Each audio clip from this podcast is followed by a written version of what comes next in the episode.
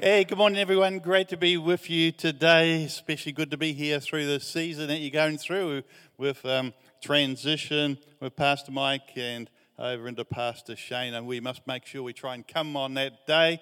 It's not very often you get anything free out of Pastor Mike. And uh, so this is the big opportunity there.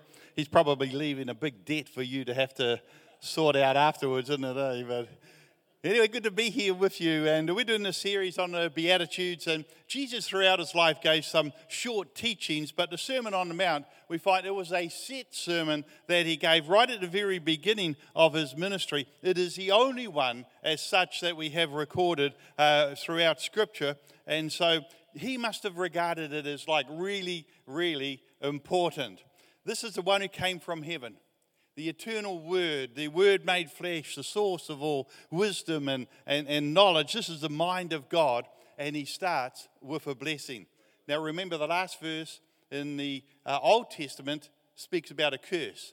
And so Jesus here opens up with a blessing. Matthew chapter 5 and verse 1, and it says, Now he's, when he saw the crowds, he went up on a uh, mountainside and sat down. And the disciples came to him, and he began to teach them, saying, Blessed are the poor in spirit, blessed are those who mourn, blessed are the meek, blessed are those who hunger and thirst for righteousness, blessed are the merciful. And in the verse we're looking at today, blessed are the pure in heart, for they will see God. And so this sermon that Jesus gave, it covers three chapters in chapter three to uh, chapter five to chapter seven uh, in Matthew's gospel. And then at the end of it, in chapter 7, in verse 28 29, it says, When Jesus had finished saying these things, the crowd were amazed at his teaching because he taught as one who had authority, not as their teachers of the law the religious leaders of those days, they thought they had a righteousness before God uh, by religion, by keeping laws. They thought they were a blessed people. They thought they pleased God by keeping all of these laws. And even today, the Jewish people, they strongly keep laws. Remember, a number of years ago, we went to uh, Israel just before COVID, and uh, we arrived a little bit early before the tour party. Most of them were from the church that we're going, and, and uh, we arrived, I think it was about the Thursday and we were on the 13th floor of this uh, hotel, and um, so we just enjoyed it there. And, and then we went down on uh, on the Saturday. We went to go down to have breakfast, and we stepped into the lift, and the lift opened up, and then we went, and and uh, then it got to the 12th floor, and it opened up, and nobody was there. And then we got to the 11th floor, and opened up and nobody was there, and 10th floor and opened up and nobody was there. And it did this all the way down. I was glad I weren't in Singapore or somewhere where like a 30, 40 floors up there, you know. And so by the time we got to the bottom, I was quite annoyed. And uh, so I went to the man at the desk, and there's a man there, and he had all his um, uh, Jewish religious gear on, and he was reading his scriptures. And I said, Sir, there is something wrong with your lift. It's stopping on every floor, and there's nobody there. He said, That's the Sabbath lift. Apparently, they believe that if you engage electricity, that is work. So you don't have the oven going, you don't plug in the kettle. If you push a button on the lift, that is engaging electricity. So that is regarded as work. So they have programmed their lifts that they stop at every floor and automatically open so you don't have to work on the Sabbath. So, And so Jesus comes along and teaches that being right before God does not start with outward things like keeping laws, but internally in the heart. And, uh, and so he says, if you get the heart right, blessed are the pure in heart, then everything else will follow. He says, if you do that, then you will be blessed. And uh, some have translated this word blessed to say happy, but that is really only part of the meaning of this word. It means a whole lot more than that in America, they did a survey in a magazine. They asked 52,000 Americans, What will it take to make you happy? And most of the answers said their happiness would depend upon circumstances rather than issues of the heart. For that example, I would say, uh, I would be happy when I get out of school. And uh, then I'd be happy when I get a job. And then once I got a job, they say, Well, I'll be happy when I get married. And then once they got married, then I'll be happy when I get a divorce. And uh, then I said, Well, I'll be happy when we have children. And, and then right after that, it was interesting that says that when the kids leave home, then I'll be happy. Uh, sounds like Pastor Mike, doesn't it? And, and then. It says, when I'm able to retire, then I will be happy. The Bible teaches that true happy, happiness, real Christian happiness, is not the victim of circumstances. It's not something that you have done, but it is something that you have within. And God doesn't promise things. The only thing that God promises to us is, I will be with you. That is the promise of God. And because of this, circumstances may change. The devil can uh, take away, uh, he can't take away your joy, he can't take away your happiness uh, because it's not based on things. Some people, they'll change a city or they'll change a country. They think they'll try and escape their problems. So they think, oh, well, I'll go to Australia and I'll make a new start. The problem is they take themselves with them. And uh, so it's uh, not quite a fresh start. The most popular misbelief about God in our Western version of Christianity is that God wants you to be happy. Above all else, God wants you to be happy. I would love with all of my heart to be able to say to you that above all else, God wants you to be happy.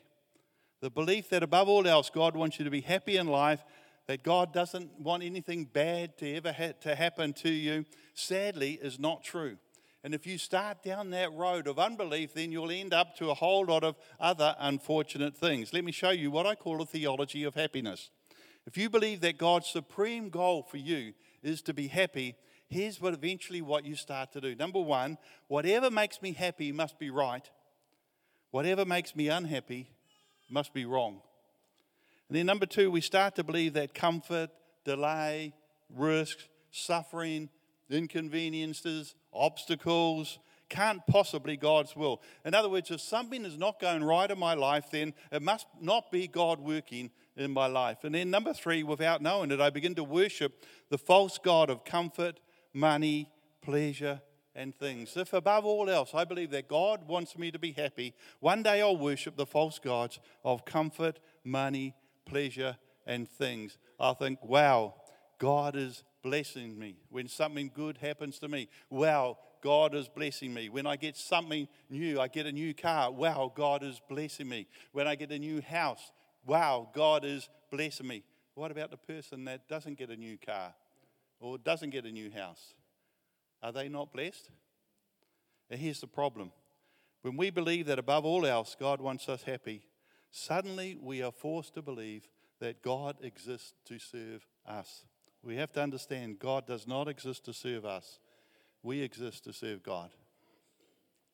If God is there to make me happy, suddenly I reduce the great creator, the sustainer of the universe, the Holy One, the Alpha, the Omega, the beginning of the end, the one is from eternity to eternity. I reduce them down to some sort of cosmic vending machine. I put my money in the machine, I press a button, I've done my part. Now the machine must give me exactly what I've asked for. And literally, without knowing, this is what we do we reduce God down to some kind of formula. We say, God, I said my prayers, I went to church, I tried to do good things, I try not to do bad things, I put a little bit of money in the offering, I helped the old lady cross the road, I dodged my neighbor's cat when I could easily have run it over, and, and I've done all of these things, God. Therefore, my headache should go, and the girl should go out with me, and I should get the job, and uh, I should get that dream house because I put some money in. I put my money in the machine, and I press the button, and therefore, God, you should do what I want you to do. And here's the tragedy of this misbelief many people end up walking away from God for completely the wrong reasons because of wrong beliefs. They say things like, Well, I tried church, but it didn't make me any happier. I tried religion, but it didn't work. I tried the God thing. I even went to life group. I read the Bible for a while, but I still have cancer. My kids are still rebellious. I'm not better off financially. I tried religion, but it didn't work. See, if you believe that God exists to make you happy, and then you're not happy, it forces you to believe that in somehow, in some way, God has failed. But God didn't fail. You started off with the wrong beliefs, and it led into a very, very dangerous place. Let me tell you right now, I do believe that God delights in your happiness, just as any father delights in the happiness, any parent delights in the happiness when their child has joy over something. You take, for example, if I'm watching one of my grandsons playing rugby and, and uh, they cut through the, uh, the opposition and they score the winning try, you know, right under the post, and, and he's happy and I'm happy. And, but then as he's walking back, he begins to abuse the opposition He tells them they're a bunch of no hopers and they can't tackle and they shouldn't be playing rugby, they should be playing netball. And all of a sudden, I am not happy. There is a deeper problem here. There is a heart problem here that needs to be addressed. And many of us treat God like this. We say, we should be happy. He should make us happy no matter what. And then we have a bad attitude to people and we're in conflict all the time and something doesn't add up. There is something wrong on the inside. God does not want us to pursue happiness. God wants us to pursue Him. We don't pursue Him for the byproduct of happiness. We're not pursuing Him so that He'll give us what we want. We're pursuing Him for who He is and who He is alone. And Jesus taught that the real source, the real bliss of lasting happiness, is what we call a beatitude. And Jesus gives us eight characteristics in the beatitude of blessed people. See, your highest calling for you is not your happiness. God's highest calling for you is that you would be blessed. The blessing of God says that we don't walk through life alone. When you're a teenager, God is with you. When you get married, God is with you. When you're struggling with your finances and struggling to pay the mortgage, God is with you. When you maybe go through the struggles of a divorce, God is with you. When you're struggling with health problems, God is with you. When, when you reach the end of your life, God is with you. That is the promise. See, happiness is based on happy, happenings. The blessed life is based on God's goodness and His presence. In fact, the Greek word that's translated as the word blessed is the word makarios, which means supremely blessed. Or it can literally be translated more than happy. God wants you to be more than happy. God, when God wants you blessed, it doesn't mean you won't have a bad day. Doesn't mean that your kids won't fight. Doesn't mean that you, your car won't break down. Doesn't mean that there won't be times of conflict in your life. These things will happen. What it means is that you'll experience the goodness and the presence of God in the middle of the difficulties of life. Your happiness and blessings are not based on a perfect, pain free life, but that God is with you through that. In fact, Jesus said, In this world you will have trouble. Remember, you used to have these little promise boxes. The younger ones won't remember those, but the old ones will remember. You used to have little promise boxes, and, and uh, they had all these verses, and they're all good verses. And they were all wrapped up in a little circle in this promise box. And so each day you'd get the tweezers, and you would get a little verse out of the promise box, and it'd be a wonderful verse that God promises you for that day. This verse was not in there. In this world, you will have trouble. You know, I'll put that one, I'll put that one back and get another one. but then he said, But take heart I have overcome the world. See, if you're looking for this pain free, perfect life and you don't have it, then we start to blame God. And the reality is that God wants to be active in your pain filled life because we live in this sinful and broken world. What I'm talking about is trusting God when it hurts. I don't need to trust Him quite so much in a promotion as I do when I'm in the downturn or a layoff, a layoff or in a crisis or there's a problem. I need to trust Him when I don't really understand His method of what I'm going through, but I trust His outcome. And just because you're blessed doesn't mean you're not going to have trials. It doesn't mean you're not going to feel weak. It Doesn't mean that you're not going to be storms in your, your life. But in the middle of those storms, you can still be blessed. What's that blessing? It's the supernatural peace of God that goes beyond your human ability to understand or even comprehend. It's a peace that will guard your heart and your mind and your soul in Christ Jesus. And even though today you might be in the middle of a storm, you may be going so, uh, through some time of grief, but, but in a moment, you're going through it, but in a moment, there's, there's a peace that can come into your heart. There's a peace of God that you can have in, the, in that storm, and suddenly you recognize Him. I trust Him even though I'm in the middle of the storm. I trust Him even though my heart is broken. You can be in the middle of a trial, something that you would never choose to go through on your own. You don't. You wonder whether you've even got the strength. You're even even able to get to the other side of it, and yet for some reason, you sense the presence of God in your life, and you can have what is called joy unspeakable. That's what the Bible calls it a joy that dwells up from deep within, then people are saying, you know, how can you be like you are? How can you be reacting the way that you're reacting? And you take, it can only come from God. It can only come from God. In fact, those that are mature in Christ reckon, recognize that you can actually rejoice in your suffering and your trials because you know that they are developing perseverance in you. James said in James chapter 1 and verse 2, he said, Consider it pure joy, my brothers and sisters, whenever you face trials of many kinds, because you know that the testing of your faith produces perseverance. Let perseverance finish its work so that you may be mature, complete, not lacking in anything. See, when you've been through enough trials, you recognize that I'd never choose them again. I wouldn't choose what I've been through. But I know that I am who I am today because of God has allowed trials and sufferings to conform me into the image of Christ. When I walked through this, I knew Him more intimately, I knew Him more faithfully. I experienced the goodness of God in a way that I would not have known the goodness of God uh, on a good day. I found His goodness on a day I would not have chosen. It's a blessing of God. Let me give you just a couple of points as we wrap it up. If you want God to bless you, you have to come empty. If you want God to bless you, you have to come empty. It's the key for being blessed is to come empty to God. See, it is your nothingness that attracts God. It is the void, it's the vacuum, it's the thirst that you have in your heart for God.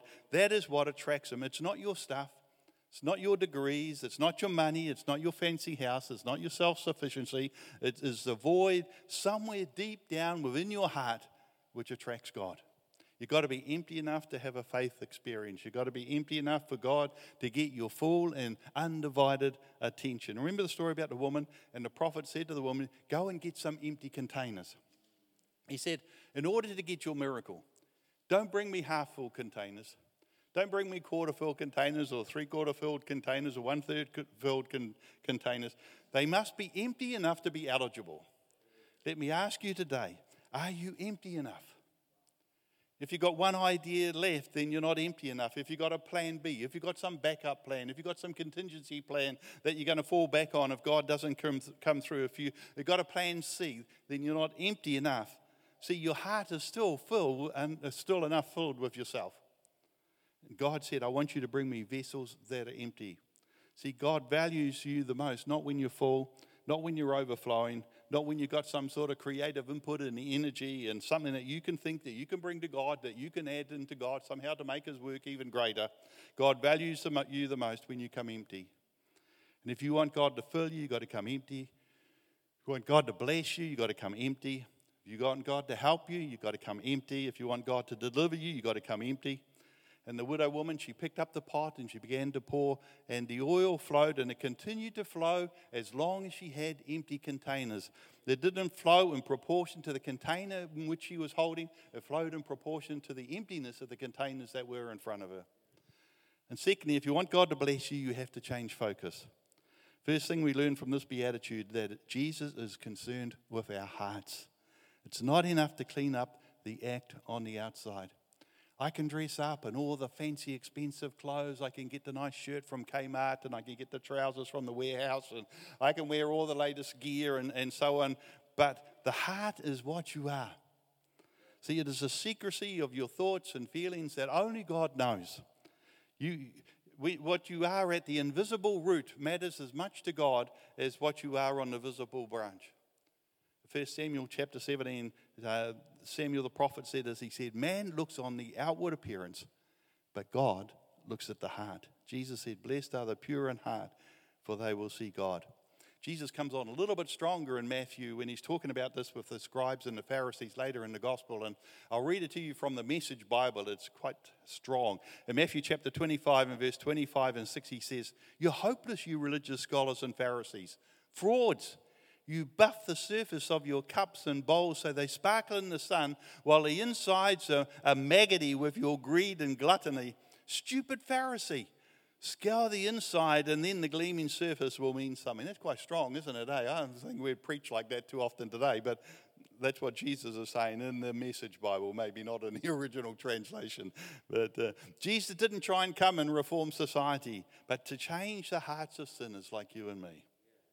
If our heart is right, we will seek God and seek first the kingdom of God and his righteousness. Then everything, all these things that we feel are so important that we think is, is we're being blessed by, everything will be added unto us. As we pursue God, we're not pursuing happiness, we're not pursuing things, We're pursuing God, and as you're pursuing God, I find I'm enjoying God. I become soft, I become pliable, I'm meek, I'm ready to respond to His commands. In fact, David said in Psalm 37, he said, If you delight in the Lord, He will give you the desires of your heart. He's given me His desires. I'm now praying, God, not my will, but your will be done. I'm praying uh, for His will to work in my life, and suddenly I'm living the blessed life. The blessed life is not the perfect life, it's not pain free life. It is something that is better than happiness. It's joy unspeakable. It's peace when I'm troubled. It's His supernatural strength when I'm feeling completely weak. It's a supernatural life when I need a miracle. And then, thirdly, if you want God to bless you, you have to change your attitude. If you want God to bless you, you have to change your attitude. They say in flying and aviation that your attitude determines your altitude. So they have this word attitude, which uh, determines whether you're going to uh, cause the plane to go up or cause the plane to go down. Isn't that true of us? Our attitudes determine whether we're going to go up or whether we're going to go down. Has anyone ever told you that your attitude stinks? You know, we all have struggles, and some of us, our attitude is a big issue. And one of the things that we need to be aware of is that our attitude will determine our altitude. The way you conduct yourself is critical. It plays a big role. It, it helps you to achieve what direction you'll go in your life, uh, whether you achieve success in your life. Having a good attitude will get you anywhere. It'll, get you, it'll affect your personal life, your career, your health, uh, your relationships. It will determine your walk with God. But I like to say that your beatitudes determine your altitude. See, all these beatitudes, they are dealing with the inner life of the person. They deal with the attitude towards God, your walk with God, your awareness of the inner presence of God. See, what is your heart attitude like? It will point you in the direction that you want your life to go. Blessed are the pure in heart, for they will see God. God wants you blessed. God wants you more than happy. The real promise from God is not things. The real promise from God is, I will be with you. Tapping into His goodness, knowing His presence, so that no matter what and in everything, God is working together for good to those who love Him and accord according to His purpose. Amen. Let's pray. Father, I just thank you, Lord, for your word. Father, we just thank you, Father, that, uh, Lord, your desire is that you will increase the awareness of your presence within us. Lord, you have promised that you'll be with us. You promise you'll walk us. You promise, oh God, Father, that nothing can separate us from the love of God. Father, your promises are there, but oh God, so often we are not aware of your presence in a way because we fill our heart with so many other things. And Father, I just pray, oh God, help us to walk pure in heart that we will see God. We pray in Jesus' name. Amen. Amen.